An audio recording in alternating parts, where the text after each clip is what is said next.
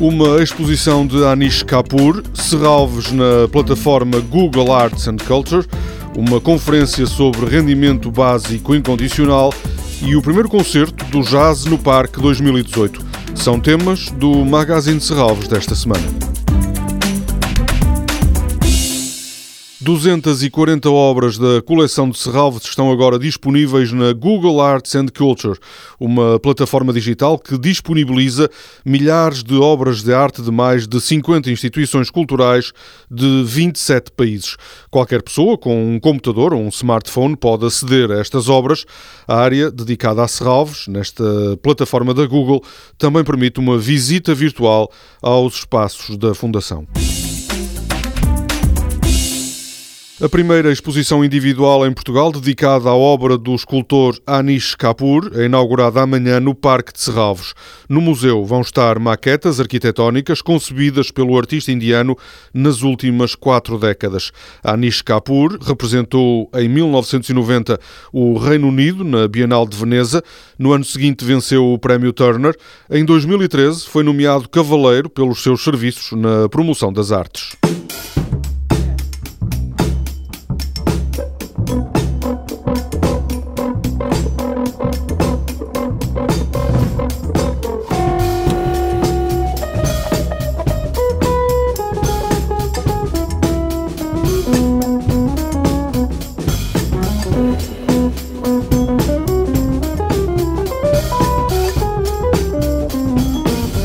O guitarrista Mané Fernandes, com o projeto The Mantra of the Fat Lotus, é o protagonista do primeiro concerto da edição deste ano do Jazz no Parque.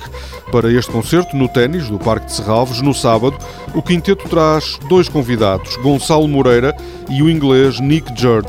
The Mantra of the Fat Lotus cruza o jazz com o hip hop, é música que ajuda a mexer o corpo. A atenção ao balanço rítmico é uma das marcas da programação do Jazz no Parque 2018.